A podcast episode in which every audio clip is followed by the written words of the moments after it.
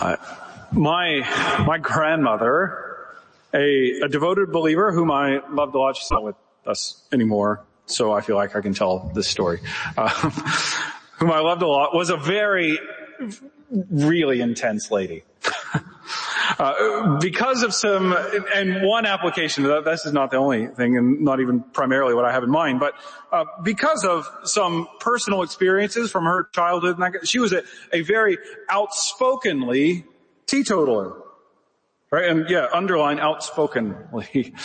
Uh, and I remember once we were at an Italian restaurant uh, where she asked the waiter if a particular dish had wine in the sauce. It did. And so she stated loudly and matter-of-factly that she will not be having it. No. There's all sorts of factors involved in that situation, aren't there? You know, it's fine if people don't want to drink alcohol. And you could respond though, regardless of your stance on that particular issue that, well, when you cook something, everything that would have an effect on you is cooked out when it's in food. Or you could just recognize that this is clearly an important issue to her and support her in something that clearly weighed on her conscience, even if perhaps she didn't always express it in the most diplomatic way.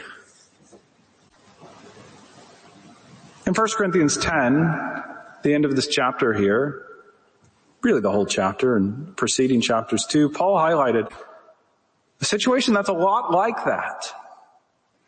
And outline some principles for responding to it. In this instance, Christians living in a pagan city where idolatry ran rampant struggled when, with whether or not they could in good conscience eat meat that came from the idol temples. After all, that meat had been tied to false gods, at least at one point. And throughout chapters 8 to 10, Paul roundly denounced Christian participation in the pagan ceremonies themselves. Believers cannot be involved at the temples and cannot eat the meat as it is served in the temples in connection to the idols. But what about when the meat is sold in the market? Can believers eat it when it is no longer connected to that religious purpose? Well, in good pastoral fashion, Paul, Paul's answer was not fully black or white. Accounted for people's genuine situations and the complexities of living the Christian life well in a difficult world. Those who favored eating this meat, regardless of circumstance, were correct that the idols were not real gods, but they had overlooked that pagan worship was truly demonic religion. So Christians could not share in the Lord's table and at the table of humans.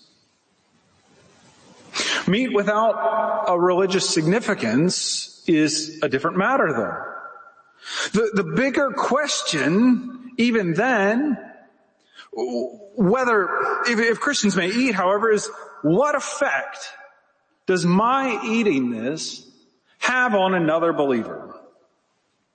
And the issue is therefore bigger than whether Christians may or may, may not do this or that. The core of the matter is to seek the good of our neighbors. So the main point is that Christians, Christians must respond to ethical issues theologically and in service to their neighbor, your neighbor. Christians must respond to ethical issues theologically and in service to your neighbor. We'll think about that in three points idolatry, indifference, and imitation. So First, let's think about idolatry. And really the first thing we need to do, right, as you can tell, even in our verses from verse 23 on, there's a lot of moving parts with a lot of details here. And so I think it's going to be helpful for us if we can grab hold of an outline and that'll get us into this text properly. So in verses 23 to 24, Paul laid out the main issue. The Corinthians had a correct slogan that all things are lawful. That's why it's in quotes. They had written it to him. In that, God's people are not defined by cultural practices. We saw some of that this morning. But that does not mean Christians should do everything they lawfully may do. Some things don't help themselves or the church.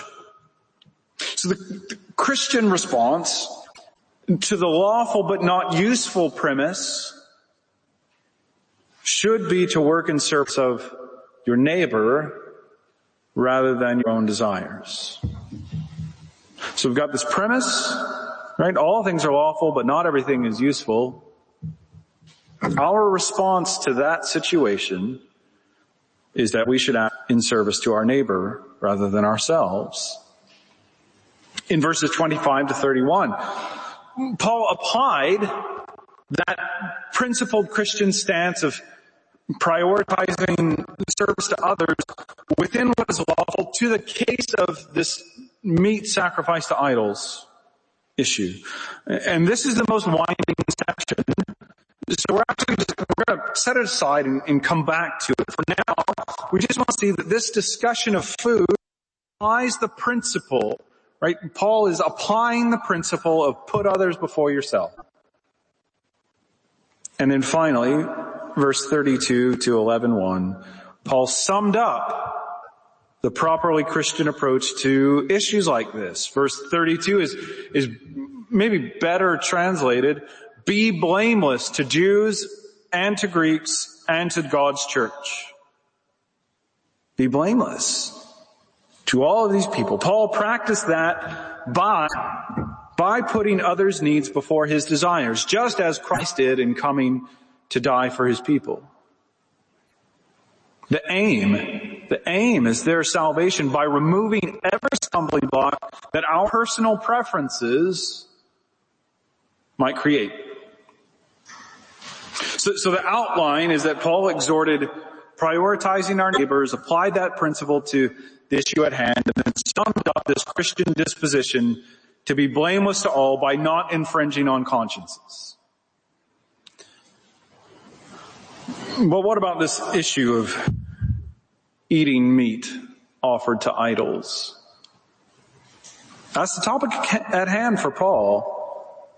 And, and we shouldn't skate over it just to get to something that seems more relevant to us, right? Un, under the umbrella of, of verse 24 that our principle is to seek the good of our neighbor, not just our own.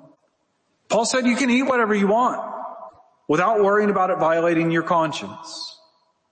You can do that, but be careful, be careful that your use of liberty does not violate someone else's conscience if they have scruple about an issue. Nobody needs to put effort into finding out if meat was used in the temple. Right? In verses 25 and 26, if you, if you buy it in the market, thank God for it because as Psalm 24:1 tells us, it all belongs to Him. In verse 27, if you eat at someone's house, don't worry about where they bought their food, because idol meat is not inherently unclean apart from, apart from its religious significance.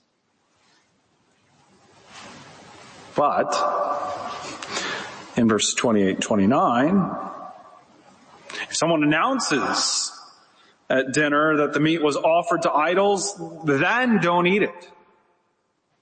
Now commentators debate right there whether the speaker would be another Christian guest that just sort of said, I think this meat was sacrificed to an idol, or the unbelieving host who says this was sacrificed in the temple. But Paul, I mean, despite commentators debating things that they often do, Paul was probably non-specific on purpose.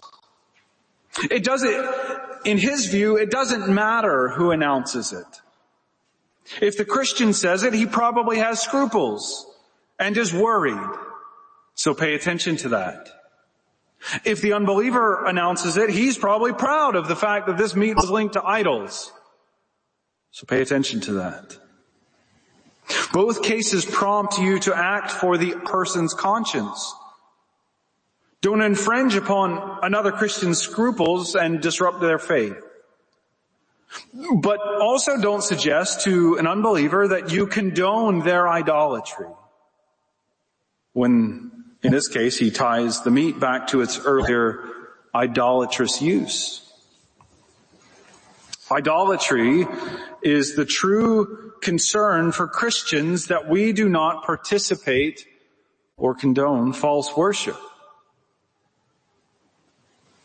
That brings us to our second point, indifference. Indifference. Paul navigated this pastoral situation about what food Christians may eat by, in a sense, splitting the difference and saying that the proper response depends on the situation. Is there any way then, as we look at this, that, that this passage transposes onto life today. After all, as far as I know, London has no pagan temples in the official formal sense where they are sacrificing animals to a different deity. Um, what do we do with it? Christians traditionally, since the first centuries, and especially the Reformed, have made a distinction between essential and indifferent matters. Now, let's, let's illustrate that. I, I think we can think about our worship services, and this won't be controversial. Don't worry.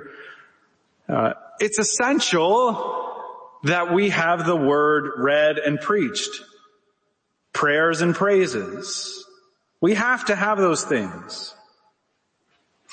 It's spiritually, spiritually indifferent whether we do that at 9 a.m., 11 a.m., 5.30, 6.30.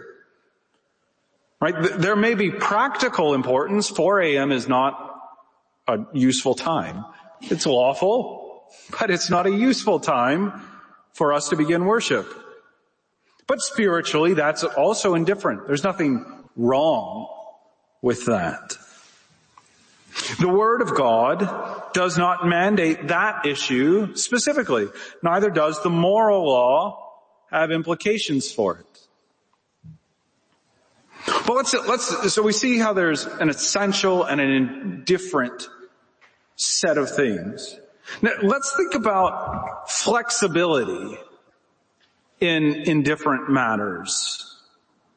So for example, when in the pulpit, I think most people agree, although there's different definitions of the word respectable, pastors should dress in a respectable manner that gives due reverence to the situation but there isn't an exact biblical mandate about how that actually looks. Right, a particular point of pastoral attire that's long been discussed, that, that I think is a useful thought experiment, is the, the clergy collar. Okay, so, so when I've been to another country, when I, when I went and preached in Romania, the pastor there said, uh, he's going to insist on that I need to wear this collar because in his framework, in his context, the ministers who don't wear collars tend to be prosperity gospel preachers. So he strives not to identify with them. So there it signals traditional Orthodox Christianity, so I happily wore it. In the UK, Right? Throughout and in, to varying degrees in different places, not only Presbyterians, but also Anglicans wear collars. Uh, so in parts of Scotland, right, I think it's expected. And, you know, a pastor would likely wear one and, and not oppose doing it certainly and, and probably wouldn't oppose doing it here, although it certainly doesn't seem necessary here and probably sends a certain message. But then on the other hand, if I were ever to return to the American Southeast, I think the only category the public really has for clergy collars is Roman Catholicism. So, in that context, I would be opposed to wearing it in that ministry context. That, so that gives us a feel, right? It's a, it's an example for how some matters are indifferent, but there's flexibility in how we execute wisdom about matters in certain contexts. Now in our passage, what Paul is talking about is wisdom in honest matters. Areas where Christians legitimately disagree about something, but conscience may be involved still. Now the problem with that, the problem is that debate will rage about what is truly non-essential or indifferent.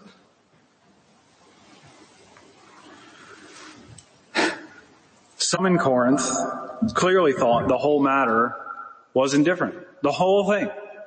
They were fine even eating meat in the temples. They wanted to push Christian freedom to the extreme. If we can eat meat that came from the temples, why can't I just eat it in the temple? And there Paul responded, because that is pagan worship and you don't belong there. The essential matter is our worship. The, the non-essential matter then is, is the food you're eating. So we, we cannot, and I think this principle does transpose, we, and what we see work here, we cannot confuse essential premises with non-essential circumstances. The meat was indifferent, pagan worship wasn't. On, on the other hand though, so you've got people saying the whole matter is indifferent. On the other hand, some had blurred essentials and non-essentials by making absolutely everything religiously essential. If a pagan used this meat ever, then we cannot eat it, even outside the context of worship. In their mind, everything was a matter of essentials and everything in life was either fundamentally, fundamentally Christian or religiously pagan. And interestingly, Paul says, actually the whole world belongs to God. It's His. And so, so give thanks for what you're given, regardless of where it comes from, and enjoy. So you cannot participate in pagan worship or endorse it, nor infringe on another Christian's conscience. Right, but you, LCPC, when, when you go to the shop, you need not worry whether the baker at Tesco is a Christian. God created flour and gave you means to buy bread. So give thanks. Indifference accounts for God's blessings and Christian freedom while recognizing the need for wisdom. That brings us to our final point, imitation. Again, we, we have to keep that in mind that the, the real problem in this whole matter, as we think about parsing this out today, because this isn't limited to this food question, is that we don't all agree about what is essential and what is indifferent. We can make a list of things that trouble churches even today, right? What we sing, whether Christians can drink alcohol, what we must wear to church, which Bible translation is, is best, and the church's stance about uh, some issues active in political discussions. Now none of that is to render verdict on any of those questions, but merely to highlight some areas of disagreement that we all know are in the church and can sharply divide Christians. What do we do with these things? And Paul gives us the answer twice, which lets you know it's important. Verse 24. Let no one seek his own good, but the good of his neighbor. And starting in verse 31. So whether you eat or drink or whatever you do, do all to the glory of God. Give no offense. Right? There it is. Be blameless to Jews and Greeks and God's church, just as I try to please everyone in everything I do by not seeking my own advantage, but that of the many, so that with the purpose that they might be saved. Imitate me as I imitate Christ. There's an unspoken premise that leads up to this application here. When, right, and this is, we have to take account of all the factors. When, when brothers and sisters are striving to be faithful to scripture, that's an important qualifier even when they disagree with us.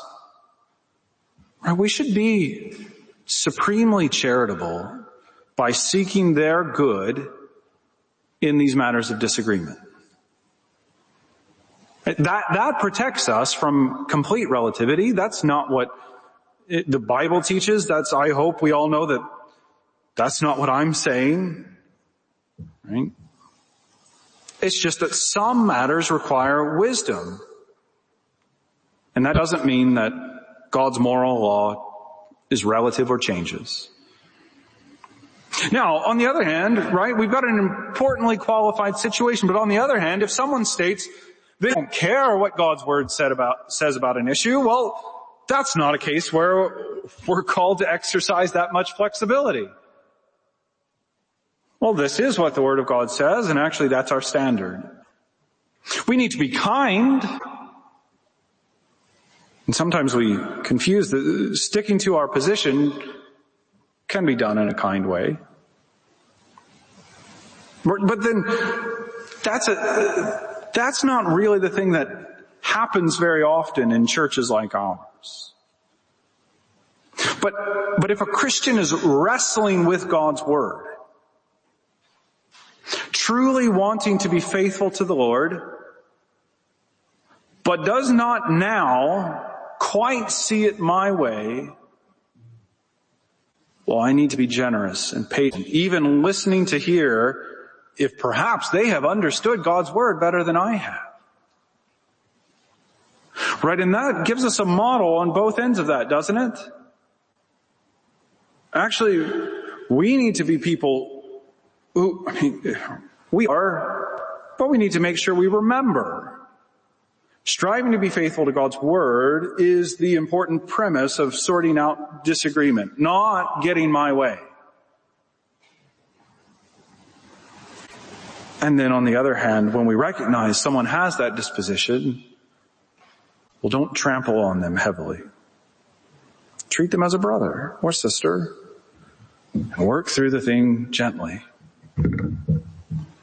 In practice, right? I, as that works out, I need to think more of their good than insisting on my way. Christians need to be supremely charitable to help each other progress in the Christian life.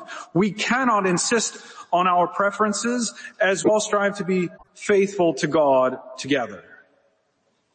So if you think that another Christian is not minding the essentials, well, rather than lash out at them, rather than judging them, or rather than leaving the church, well, have a conversation. Ask why someone does what they do. Go into that hoping that everybody will learn better what it means to submit to God's word in a particular issue and learn how to have a discussion and, and that we will come away learning better how to have a discussion as Christians. Iron sharpens iron. On the other hand, if using your freedom, which you may plainly see in scripture, you have a particular freedom to do, well, it may not be best to put that on display for your neighbor. Especially in some contexts where that can be damaging. Don't do things, put a dent in someone else's conscience. Don't insist upon your freedom if, if using it will not help your neighbor in their faith. And in that way, give no offense to anyone. Verse 32, right again, be blameless. Be blameless to Jews, to Greeks, and to God's church. Be blameless precisely by, He tells you how to do that. You don't have to wonder, by not seeking your own advantage, but listening to and responding to your neighbor's needs. You want to know how to be blameless? With all those groups of people, which by the way is everybody, He tells you. Don't seek your own advantage, but listen and think about your neighbor's needs. And the reason, the reason for that approach is of supreme importance. Because it was Christ's. That's how he did things. Paul said imitate him as he imitated Jesus. We are called to that imitation. 11 verse 1. Jesus, God's eternal son, the high king of heaven and full of glory, did not insist on his equality with God, but emptied himself by taking the form of a servant. He did not obey the Father because he had to as God the Son, but because it would benefit you, Christian because it would help you. He loved you and gave himself for you. He died to set you free from the law's curse. He rose from the grave to pave your way into everlasting life. And he gives you the Spirit now for your assurance, for your assurance, for your good, for your comfort, and to help you live for your neighbor's good. Let's pray.